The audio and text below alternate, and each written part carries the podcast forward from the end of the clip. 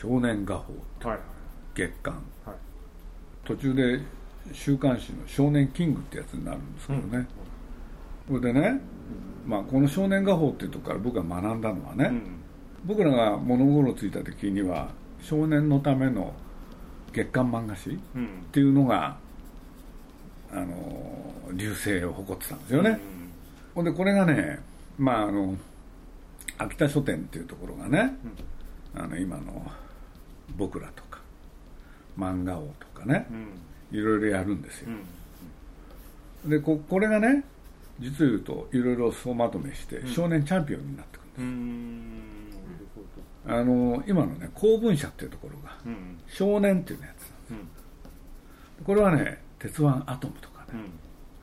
うん。ほんでこれと公文社っていうと講談社のうん。兄弟会社でしょ、でこれが一緒になってね少年マガジンが誕生なんですよ、じゃあ僕はなんでこの少年画報にそのそんなにこだわるの、うんそうするとねここら辺が出してたこういう漫画誌？月刊少年漫画誌、最初は漫画だけだったのに、うん。から絵物語がついてるぐらいだったのに、付録戦争に突入したんですよ、で付録で面白いものを作って、それでね売れ行きを伸ばそうっていう、うん。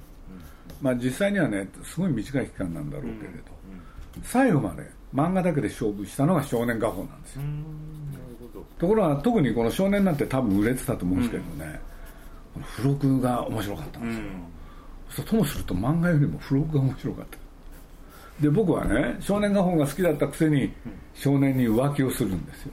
付録ゆえに。そう。でそれがね傷として残ってる、子供ながらにあ そう。の裏切ったような気持ちそう。でそうこうしてるうちにねね小学館が少年サンデーって出すでしょ、それでマガジンが出てチャンピオンが出て、でここはキングが出てって、少年週刊漫画誌の時代に入るんですよね、っていう大きな流れがあるんですけれど、やっぱりね僕の中でこの少年画報社、特別なんですよね、少年画報だけが本格漫画なんですよ。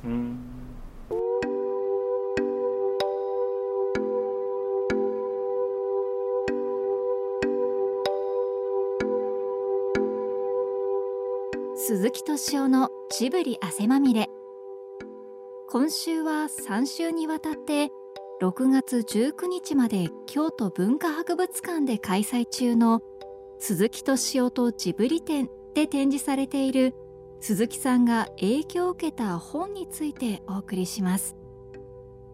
展示では鈴木さんが子供時代から読んできた漫画や小説社会に出てから今もなお旺盛な好奇心で読み続けている歴史本やノンフィクション評論本などを通しその作品や作家からどんな影響を受け自身の思考術へつなげていったのかそしてどのように作り手と向き合い編集者プロデューサーとしてスタジオジブリ映画を確立していったのか。およそ8800冊の書籍や映画作品を通じて探っています。聞き手はフリーライターの柳橋寛さんです。まずはこんなお話から。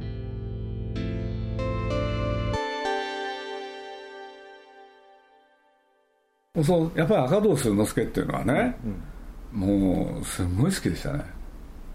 でもやっぱり代表されるのはこの赤胴鈴之助なんですよねでどこ行っても置いてありましたこれ。はいはい床屋さんとか、はいはいはい。はい大人気。大人気でしたね。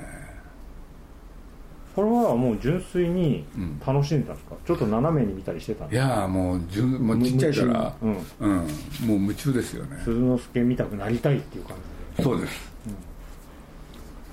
でまあそれはなんでって言ったら子供の時の経験ですよね、うん。子供の時の経験っていうのは。ねえ徳川園でみんなで戦大って。人が大人を信用できないから。ああそっちの話、うんこの間聞きましたね。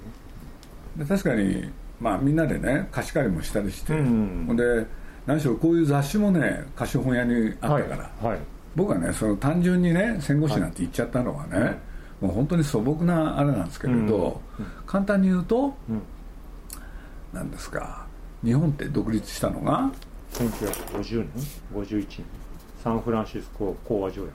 というと昭和？20 25年26年。それぐらいですか。そうするとそれまでうん。チャンバラ禁止だったんですよ。ああはいはいはいはい。そうですよね。だからこの赤堂鈴之助っていうのはね多分すごいそういう意味でのはい。子供の世界からそういうのがスタートするんですよね。少年ものだったら見逃してもらえるというか。あのもうやっていいことになった。なった。ん GHQ の締め付けがなくなってから出てきた。んですねやっぱそれまでは日本の軍国主義を支えてきたのがこういう剣豪ものとか吉川英治ものみたいなものが映画もそうですよね。うん。だから GHQ としてはそれはもう封印しよう繊維紅葉とはいはいはい。のものは、うん。たとえ漫画とはいえあれ。もう全て禁止、うん、独立とともに解禁されてみるとやっぱり日本人はこういうものが好きだったってでもこれも戦前ねにないんですよね。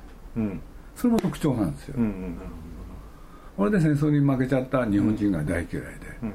で少年を主人公に、ね、大人を相手にチャンバラで勝つ、うんうん赤戸鈴之助っていうのは多分かっこよく見えたんですよね、うんうんということを言いたかっただけなんですけれどただやっぱ赤戸鈴之助なんてまあねすごい残ってますよね僕の中に、これで2、うん漫画があるでしょ、はい。連載の、はい。そうすると漫画の連載とねはい。それからこう単行本があるでしょ、はい。ね？それから実を言うとラジオドラマになったんですよこれ、はいはいはい。それから映画にもなったんですよ。はいはい。実写映そうライブアクションに。画はそうするとね本当は全部見たいんですよ。いはい。聞いたり。はい。でも僕ができたのは連載漫画で読むことだけだったんです。うんで単行本は床屋さんで読むしかなかった、うん。うん本当はね全部ね単行本も欲しかったし、うん。ラジオドラマも聞きたかったし、うん。それから実写の映画。うん。で確かねあの僕の曖昧な記憶だとね、うん。吉永小百合ってその赤堂鈴之助のラジオドラマかなんかでデビューなんですうよ、ん。これ後で知るんですけどね、はいはい。はいでも映画はなんとお父さんが連れてってくれそうな感じがしますけど。子供ものだから親父も見たくないわけですなるほどなるほど。そうなんですよ。で子供のためにそういうものを見に行くっていう両親じゃなかったんですね、うんうんうん。うんその子供少年剣士が活躍して大人とか強い相手をやっつけるっていう痛快さまあそれ自体は普遍的なものって言いますけどその戦後史とか日本の独立っていうことを踏まえるとその大人がアメリカのメタファーだったりするんですか。アメリカをやっつける捉え方をしてた可能性もあるんですか。それはないんじゃないかな。そこまであそれが本格的にねなんだそれを本格的にやったのははい。少年マガジンなんはいはいはいはい。でそれまではない。か核戦記ものみんなねそれをやっていくと。簡単に言うとねあのーアメリカに気使ってた、うん。子供ものも、うん。だからあの独立してもしばらくの間うん。やらなかったはずなんですよ、でいわゆる架空戦記物が出るのはね、復活させたのは少年マガジンなの、うん。これで何しろ少年マガジンってね、うん。僕は小学校多分5年生だと思うんですけれど、ね、漫画でうん。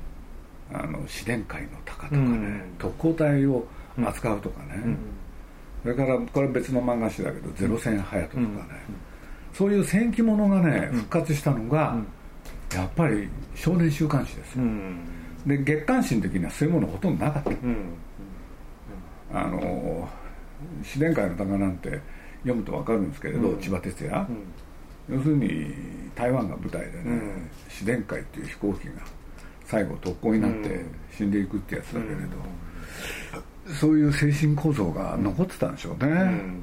で露骨にそういうものをやれたのは子供のものだけなんじゃないかな、大人ものではできなかったと思う。うん。これ僕の想像ですけどね。で遅れてきた軍国少年やるんですよ、うん。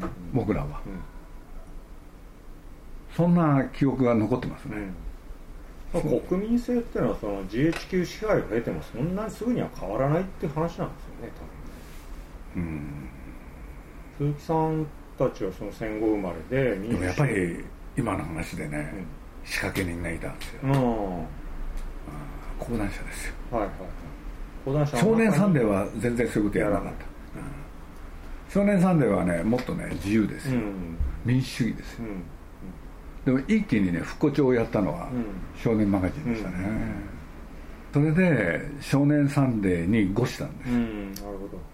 最初はサンデーの方がそうです。で半年先だし。だうん。デビューあ世の中に出たのが。うんうんなんか王とか長島が表紙になったりしてますよね。そうです。最初の頃。だからまあそれも大きかったですよね。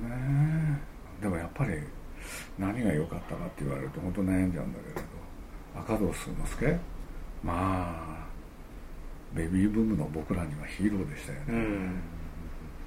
でなんとなく分かってるわけですよ。日本が戦争に負けた。うん。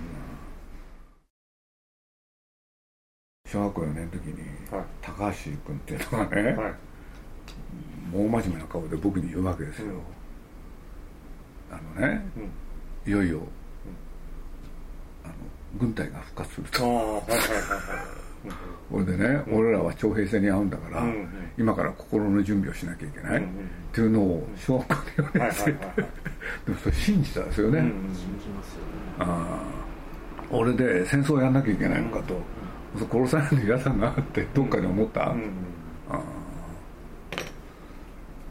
まあそれは戦争終わってからそんなに経ってないんだからまたあるっていう感覚はどっかにあるわけですよ残ってたんですよね、でも実際にはそうはならないんですけどね、うん。ただなんだやっぱりあの少年マガジンがね、まあ絵物語で徹底的にやったのがね、核戦況もでしょ、うん。うんこうすれば勝てたっていう絵物語が多かったんですよ、なんかみんな読んでましたね、遅れてきた軍国少年、バカバカしかったですけどねうん。うんとはいえあのいくら民主化されたとか平和憲法ができたって言っても、大衆の心理がそんな一気に大転換するっていうのがまあ不自然というかうん。世の中のおじさんたちとかはずっと信じてきた軍国主義だとかどっかにやっぱ心の奥底には残ってるでしょうからまあ今でもいますしね、一方でね、それこそ高橋さんみたいな人いたわけですよ、はい高橋さんみたいな人がいたっていうのはどういうことかって言ったらはい。やっぱりあの人たちって、うん。高橋さんが小学校4年かな教科書を墨で消さなきゃいけなかった、うんうん。これは強烈な、うんなんていうんですかあの精神構造上、はい。影響を与えた、はい。そう高橋さんなんか最後まで、うん。ね、亡くなるまで、ん。もう誰も信じなかった。うんうんだからもう少し若い宮さんになると、うん。そうでもなくなるんですよね、だから高橋さんのその不不信感たりがすごかったですね、だから一方でそうやってうん。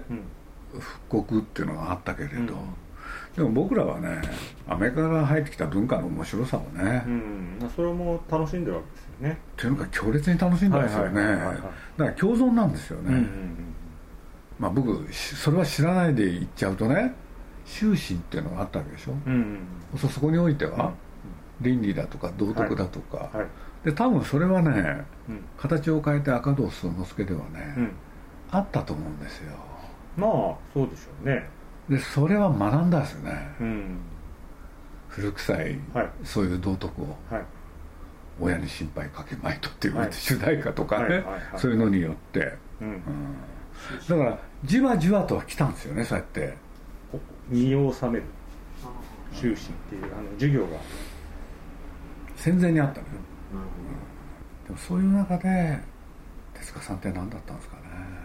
うん、手塚さんとか高畑さんってやっぱり知性があったから元からそういう反知性主義みたいなものの権下である日本的なもの軍国的なものにやっぱり耐え難かったんでしょうね。その戦後になったからとかじゃなくて戦争中から嫌だったんでしょうねきっとね。知性のある人たちは。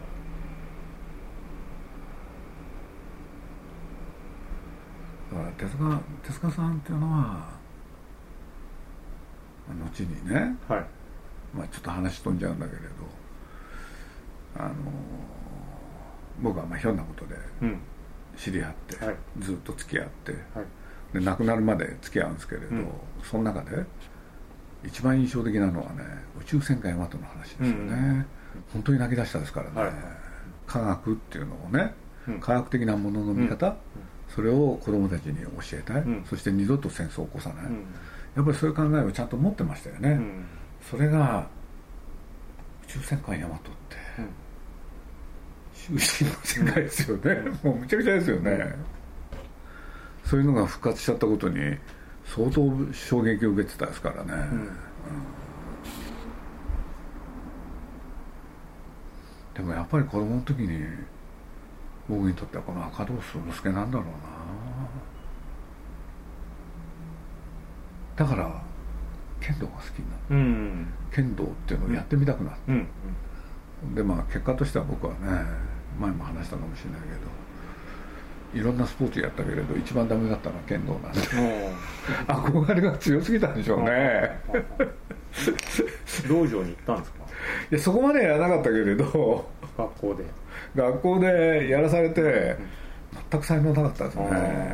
っていうのかそういう意識があったからうまくいかなかったんでしょうね。だって柔道の方はうまくいっちゃったんだもん。不思議ですよ。僕柔道なんか何もやりたいと思わなかったのにまあでもその軍国主義云々は別にしてもその江戸以来のそのなんていうんですかね道場っていうものだったり剣っていうものだったりそういうものってまあ日本のすごくもともとの伝統文化ですよね。それはまあずっと続いてるというか宮本武蔵がそれだけ読まれたっていうのもまあなんでしょう日本人の根っこに？だから人間収容でしょ、うん人間収容でありなんか剣。そう。剣というものに対する何とも言えない憧れというか。バカですよね。今流行ってるわけじゃないですか。流行ってるんですか？剣が。日本日本刀が。なんかどっかで読んだですね。僕なんかそこから抜け出てませんよね。バカバカしいと思いつつね。どっか好きなんですよね。うん。あの日本人のなんなんでしょうあのよくソウルフードみたいなのと一緒で味噌汁が好きとか そういうのと一緒でもう未来永劫この剣と剣の世界っていうのはなくならないんじゃないですかね。でもねだからさっきちょっと言いかけたのはね、うん、その対極にあるのが杉浦茂なんですよ。はいはい。もっとなんかこう乾いた世界なんですよポップな感じなんですよね。これでね、うん、まあ、簡単簡単に言うと、ね、アメコミの影響がすごいんですこれ。はいはいはいはい、はい、でアメコミの影響を受けて唯一、うん、ね これねどっかで読むと分かるんですけれどね、うん、あのお父さんが死んじゃうなんていうところもすごいんですよねこの人の書き方って。これ読むとね。で、まあまあ、簡単に言うとねこの人ってねシュールリアリズムだ、はいはいはい、だから、なんて言うんだろう。この赤と薄之助っていうのは、ね、一番左にあるとね、で真ん中でまともにやってたのが手塚さんなんですよ、ね、で右の方にねこの杉浦茂っていうのがいて、ね。要するに物の見方がねシュールレアリズムでクールなんですよ、でこちら熱いでしょ、でこちらこの人は科学的でしょ、手塚さんは、このなんていうのかな。三本柱っていうのか、なるほど、うん、だから赤堂鈴之助を好きでありながらそれに引っ張られちゃダメで、どっかで杉浦茂の精神をと思ってたんですよ、ところが周り見渡してもね杉浦茂を好きなやつは誰もいなかったんですなるほど。そう。だから僕にとっては宮崎駿との出会いはね運命だったんですよ。なん。でかって言ったらもう宮さん大好きだったから。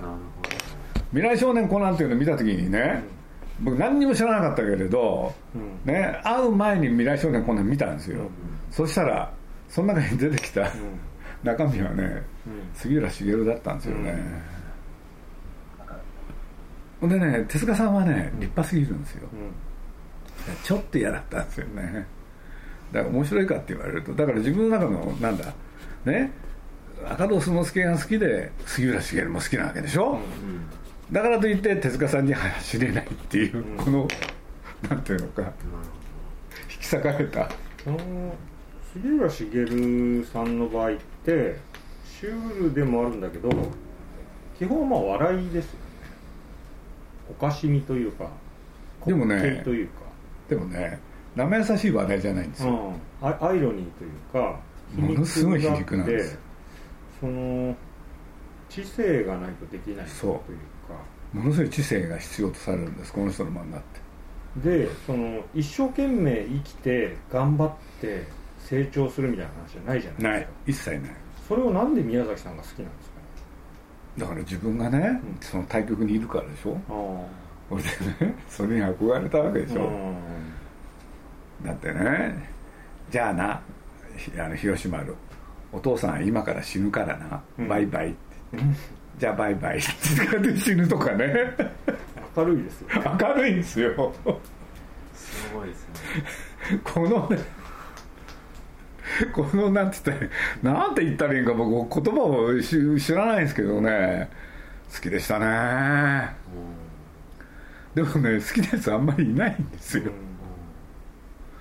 でも大好きでした。今息子さんがね杉浦茂さんのうん。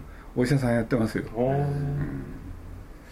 あー。杉浦さんをそんなに子供たち小学生たちとかは好きじゃな好きじゃないというか読んでなかった僕の周りでは少なくともなかったんですよね。皆さんもそれを言ってました、うん、だけどこうやって作品がいっぱいあって、まあ、雑誌にも載ってるうん、という以上は、まあ、誰かがまあ好きで読んでたわけ。赤塚不二夫ですよ。